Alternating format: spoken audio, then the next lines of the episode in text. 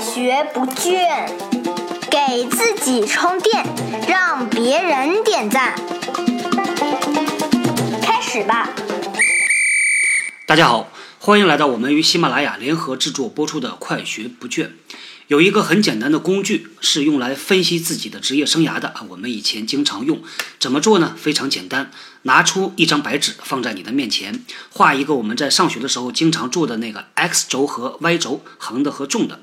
这个 x 轴呢就是时间轴，y 轴呢我们可以把它叫做你自己的满意程度啊。接下来呢就可以来回顾我们从毕业开始一直到现在这段时间以来你的职业生涯的曲线了。有的人工作时间长一点，这个线呢就能画得长啊；有的短，那就画得短一点儿。可以以三个月或者是以半年为周期啊，每过三个月就画一个点。之后呢，就开始问自己了啊，回忆一下从毕业开始，每隔半个月、每隔三年啊，你的这个满意程度、你的职业状态啊，是高呢还是低呢？先把这个点儿啊都画出来，从毕业开始一直每三个月一个点儿，一直画到今天。之后，把这些点连起来，变成一条曲线。哎，这条曲线啊，就是你自己的职业生涯曲线。那接下来呢，我们就可以做一件事儿了，对这个职业生涯的满意程度进行一个回顾和分析。最重要的是分析。我们很多时候啊，自己其实大概的想也能想得清楚，但是呢，用这样一个工具就可以让你的思考方式啊更加的清晰。可以问自己啊，我在某一个点特别特别的低啊，这个不满意，原因是什么？是因为事儿啊，比如说是因为工作内容吗？工作压力吗？还是因为人？是因为我的工作伙伴，还是客户，或者是上下级的关系？还是因为我刚刚加入这个公司？一定背后有原因的。你可以把这些原因呢都陈列下来，每隔一段时间做这么一个分析。我自己呢经常的做，我发现呢，我对自己的职业生涯分析呢有一个特别明显的规律啊。当我高和低的时候，尤其是特别明显的时候，往往都和一个角色有关系。这就是今天我们要谈的这个话题。这个角色啊很重要，叫做我的老板。这个很多时候啊，我们在职场里边呢，职业发展是一个长跑啊，你会遇到各种各样不同类型的老板。有的老板呢，你合作起来是心情愉快啊，能够学到很多东西；有的老板呢，可能心情不那么愉快，压力很大，但是同样能学到很多东西啊。还有的老板呢，是不给你压力。你也别打算学到什么，你的市场价值可能增长的就没那么的快啊。各种各样的老板都有，对于每一个人来说，比如说对于我自己啊，有一些是我特别特别想和他合作的，有一些呢就可能是避之不及的。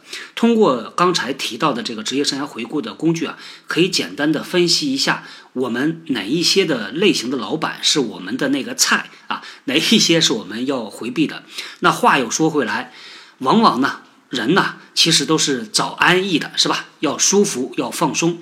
所以那些呢，对你压力不大、挑战不高的老板，一般来说啊，都会让你觉得舒服。但是问题来了，你是不是能从他这里得到一些指导？是不是跟着这样的人，能够让你的学习、让你的职业发展快起来啊？这个不一定的。我们在之前呢，也反复提到过，突破自己的舒适圈儿，走出自己的舒适地带，这其中就包括了重要的一个角度啊。怎么样能够和让自己有压力、不舒服的那些老板去合作？当你学会了和这样的老板合作的时候呢，你能够管理的老板的类型立刻就变得多了，那你能够成长的空间也就变得大了很多。说的再直接一点啊，我们在市场上选择工作的范围就广了很多很多，就不会再变成了我只能是和这一类老板合作啊，那类老板我就没法去管理他。这个管理老板是一个巨大的话题。我们在十月份执剑共济会的线下活动中呢，和我们的小伙伴们啊，大家聊了一个下午，讨论这个话题，都觉得没有聊透。我这边呢，打算啊，和大家分成几期节目，把我们线下活动里边涉及到的一些小的工具啊，一些小的点子啊。分批分次的拿出来和大家来分享分享，同时呢，因为这个话题比较的复杂，所以也想听一下大家对这个话题的很多的感触啊，或者是你的心得呀啊，我们来抛砖引玉，引出来各位对于这个话题的想法。当然了，大家如果对于这个话题有问题，或者是啊有一些东西想分享的话呢，也欢迎大家啊通过关注我们的公众号，进入到我们直建共济会的社区，把你们的好的问题、好的话题。